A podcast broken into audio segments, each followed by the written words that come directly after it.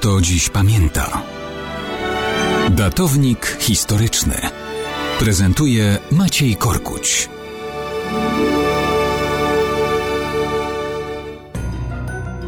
Mało kto dziś pamięta, że 13 czerwca 1612 roku cesarzem rzymskim został Maciej Habsburg. To skrótowa informacja. Faktycznie tytułów miał bez liku. Zacytujmy.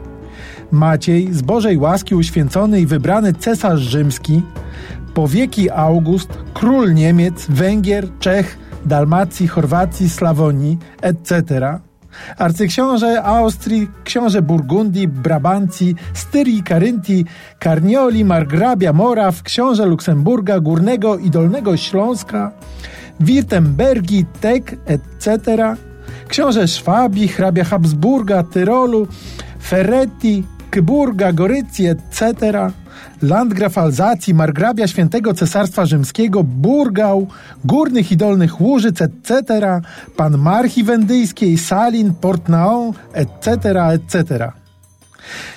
Tyle cytat. Był synem cesarza Maksymiliana II Habsburga, który tytułów oczywiście miał równie dużo, choć osobiście zaznaczę imię nie tak piękne jak Maciej.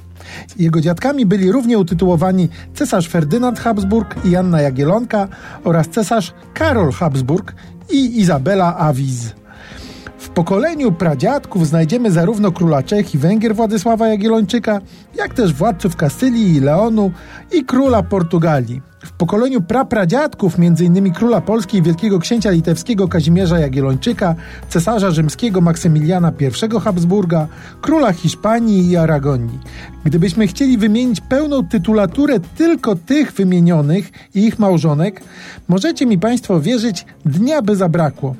Wszak w przypadku Macieja Habsburga, korzystając z łacińskiego etc., czyli i tak dalej, wymieniliśmy tylko najważniejsze tytuły.